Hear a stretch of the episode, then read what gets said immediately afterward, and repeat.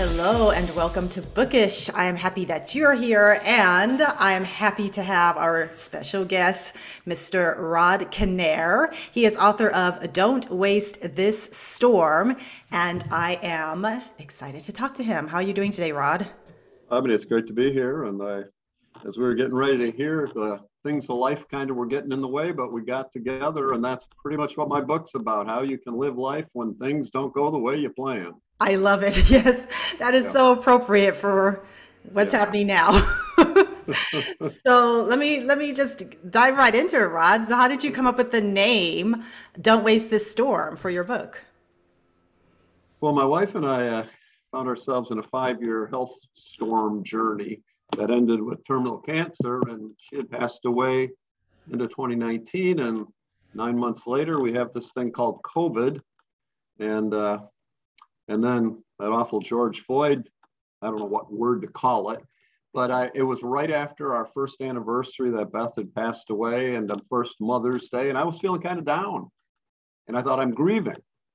Well, I realized I was grieving for our country. I wasn't grieving for her. And I had thought about writing a book throughout it. I just hadn't started yet with the grieving. So I made a point to, to start writing the book, because I went through COVID differently than other people. It's because of what we learned on our journey. And, and I think the reason I use the word storm is when you think of storm, you generally think of negative, you know, something you have to wait to pass. And we were in a storm of all storms, and we we found hope and lived life. And I, I want to share that with your with your audience. And that's why I wrote the book. Wow, that's that's a beautiful story. My mother was diagnosed with um, lymphoma in January of twenty twenty. Okay. So that was like, wow. yeah, right before right COVID. Right before COVID. Yeah. Right. yeah. And that is, um, I don't think anything prepares you for that type of diagnosis. Yeah. So, yeah. So you talk about a perspective shift from victim to victor in life's storms. Can you explain that? Yeah, it uh, like I said, we we were in a healthcare defined healthcare storm. I'm not going to get into it. It was supposed to last two years, and the symptoms and everything Beth went through was far worse than the cancer treatment.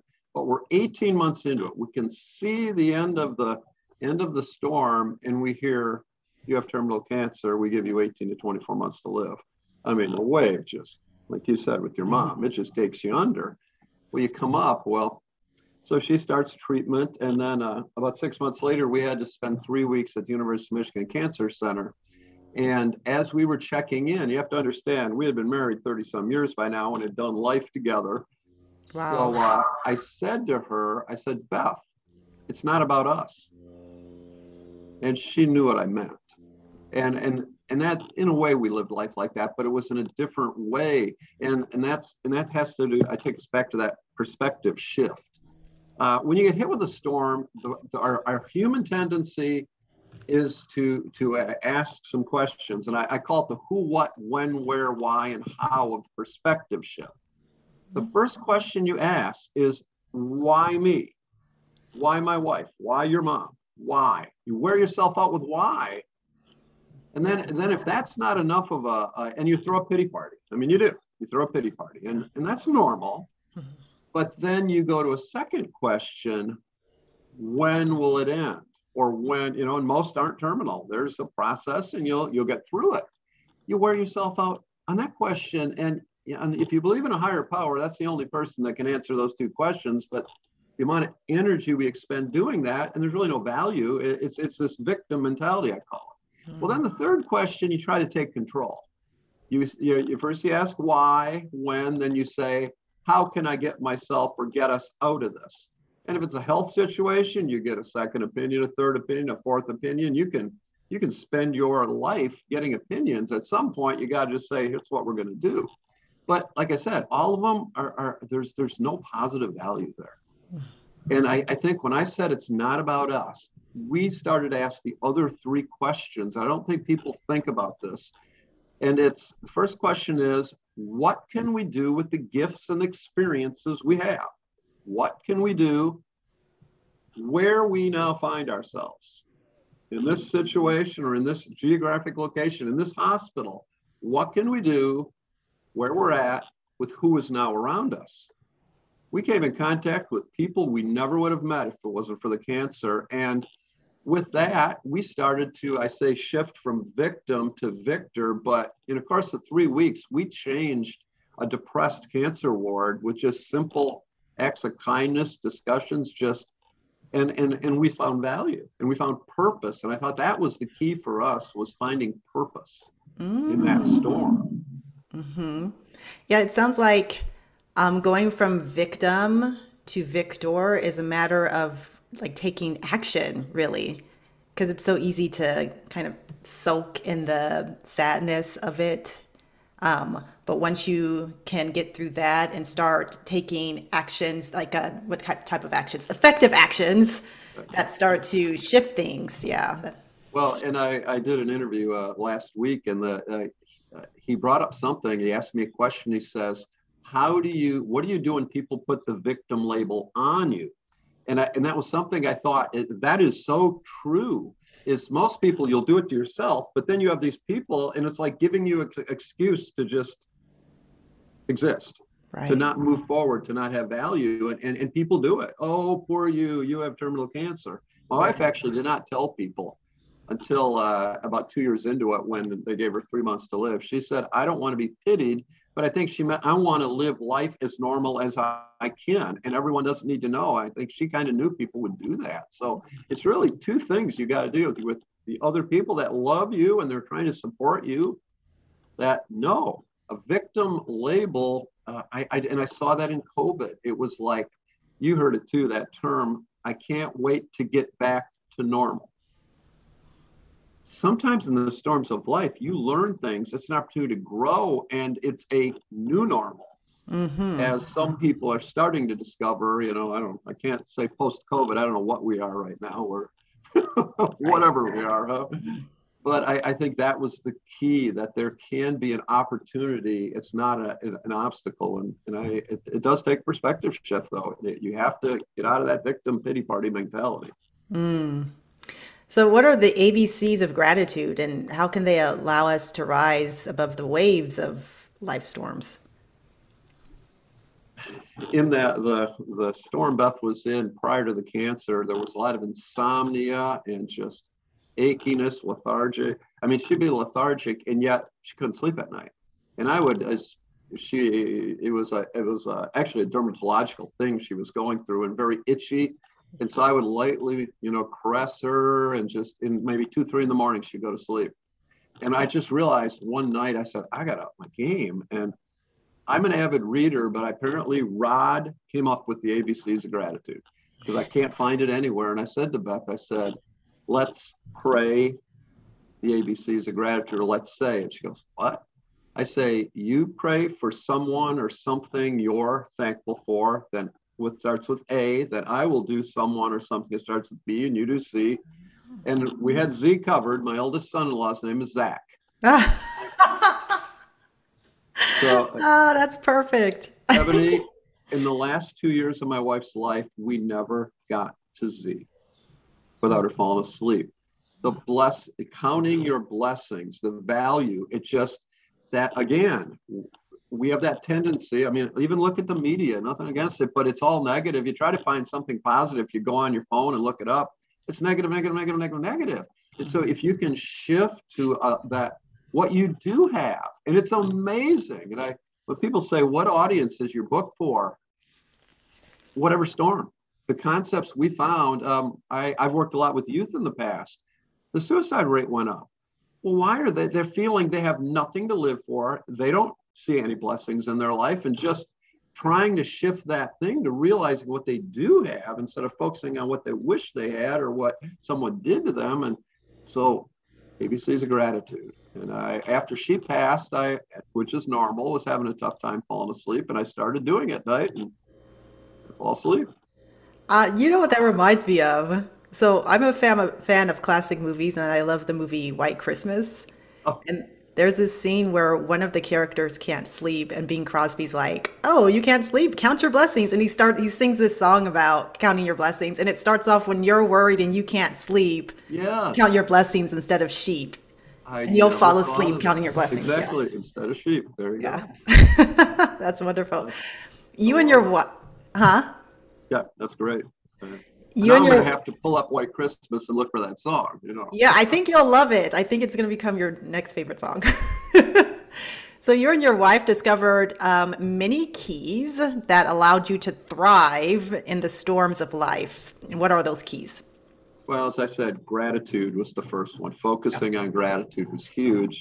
Uh, one which I, I, I think we luckily um, were already in this. I wonder if we if we had hit with that cancer, if we would have, but it's the value of relational community. Because when you get hit with the storm, your tendency is to isolate, to wall off, to wait for it to pass. And we, I had a breakfast uh, group of guys I met with every Tuesday morning at six. She had some women, and we started hosting a, a small group for couples shortly before her cancer. But they don't have to be in your same storm. I mean, it doesn't have to be a cancer, you know, group or whatever. But it's it's the support you get. It's nothing special, they say. It's just that. And then I can remember this one morning trying to get Beth to sleep. I, I got up and I'm saying, I got to go to the six o'clock breakfast because I need it. More times than not, Emily, I ended up encouraging someone else there, the one with the wife with the terminal cancer. And I think you need feeling valued when you're in the storms of life. And so having a group was the third important thing, uh, really the fourth. And it, it was something we'd always done, but people expect you to be a victim, pull back, was serving others, service.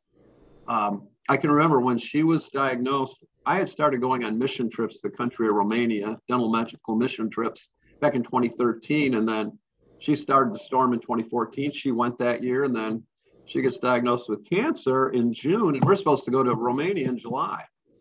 Well, our oncologist says, you can't go. That knocks your ability to fight infection down. You you can't go. And we uh, thought about it, prayed about it, said, we're going.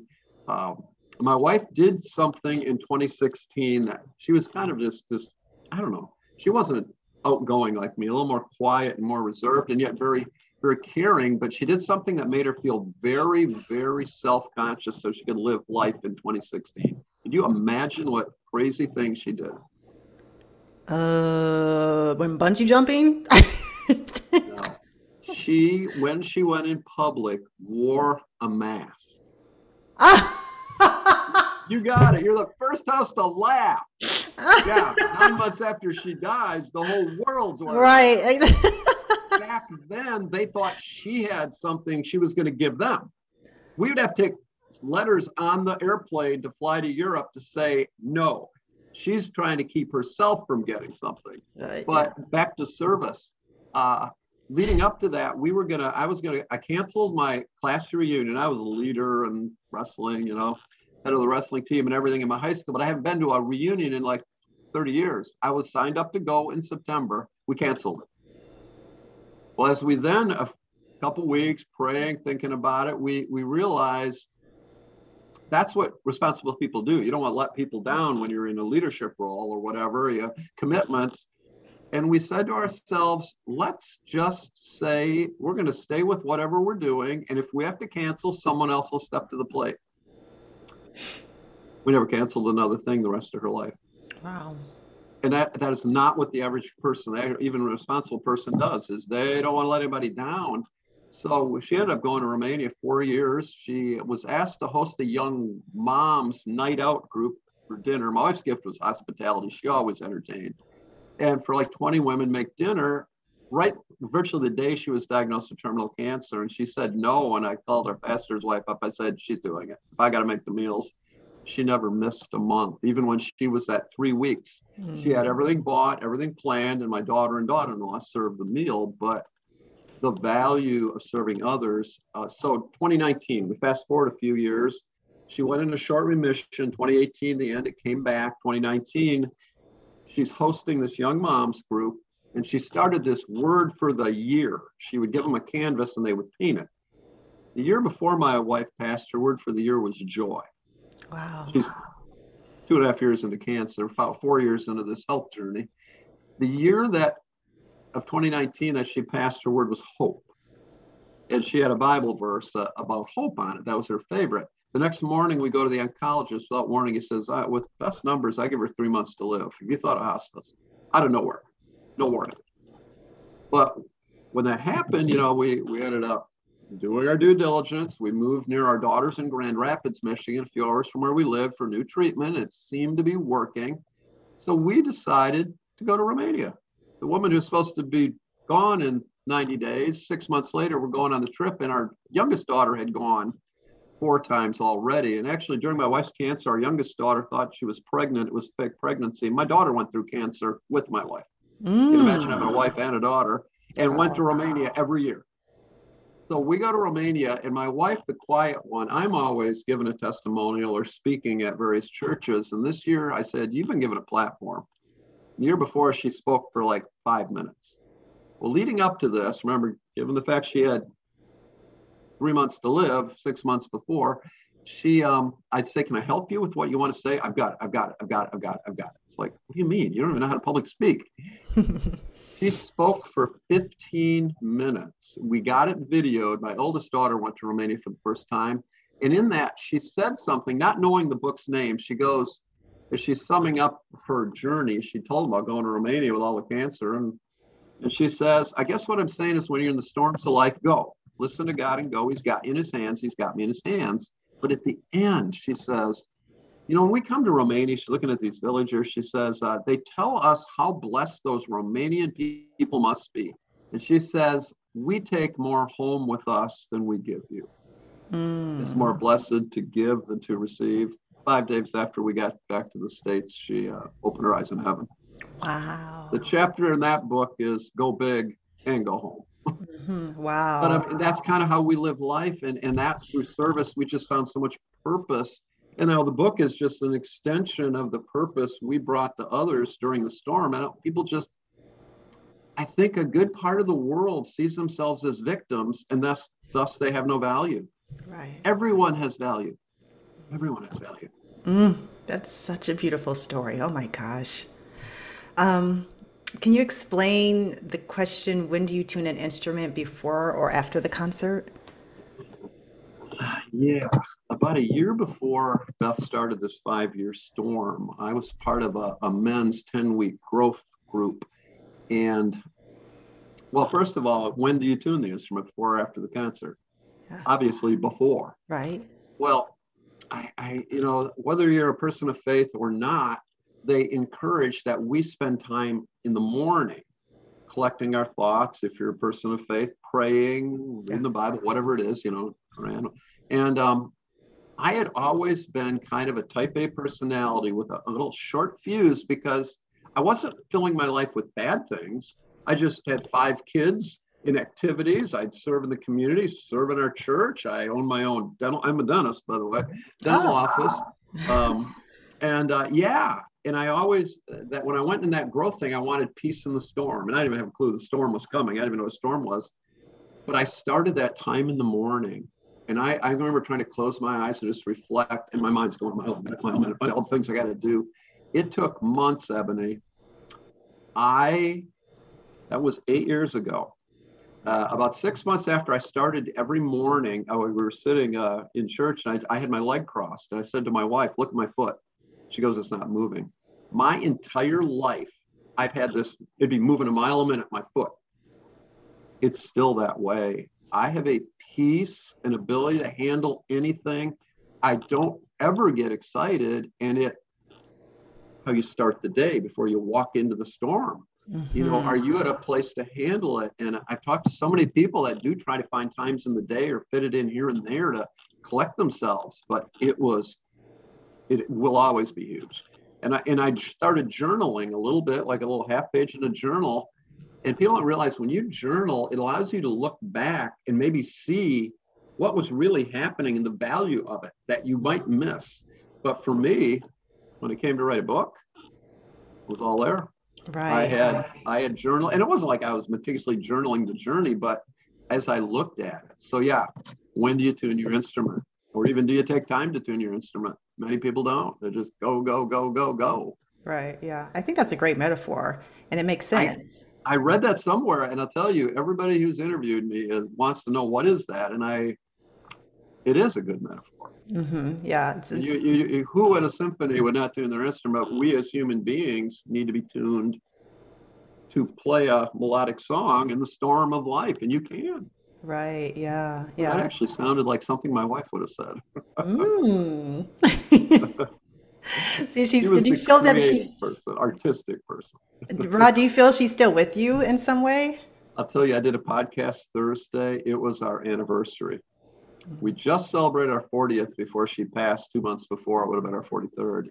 Most definitely, uh, I live to make her green eyes roll, and I see them roll. I actually, I, the, the fifth key I talk about here, just real quick, I don't know what time is, laughter. Mm-hmm. It was like, oh no, I'm suffering. It's a pity party. You can't laugh. I brought laughter in her life. Um, you know, the A B Cs of gratitude. I, I, she was. Can you imagine shaving your beautiful wife's head when she loses her hair? Yeah. There's nothing more humbling. And she felt so unbeautiful. Mm. And I thought, I got to do something. So one night I said to her, I said, Beth, what's your name? She says, Beth. I said, no. She goes, Beth Kinnair. No. Beth Fritzler. No. I said, when I say it to you, you have to repeat it, or I'm going to keep saying it. I'm going to keep saying it. I'm going to keep saying it. And my wife, I said, was kind of more mild-mannered. I go, your name is Rod's Hottie. Rod's I can hot. Still see that blush. I'll see it the rest of my life. She said it. She needed to hear that. Mm-hmm. She needed to hear she was beautiful. I don't care if you have hair or not. And I think there are people in our lives who are in the storms. It could even be coworkers. They need to feel valued when we're going through the storm together. Now, it's not as intimate as what I say with my wife, but um, I don't think people do that. Uh, and, and showing showing appreciation. I I had another thing I, I told her, I, I said one morning, I said, what's today? And this isn't humor, but it goes back to the showing the people around you appreciation when you're in the storm with them. And she goes, out on Monday, May fourteenth. I said, no, and today's the day I'll love you more than yesterday. Hmm. And then that night, I said, what's tomorrow, Beth? The day uh, the day you love me more than today. And then a few weeks later, she was always the one, her The five love, five love languages, I don't know if you ever heard that yeah, book. Yes, yeah. Okay, her love language was acts of service.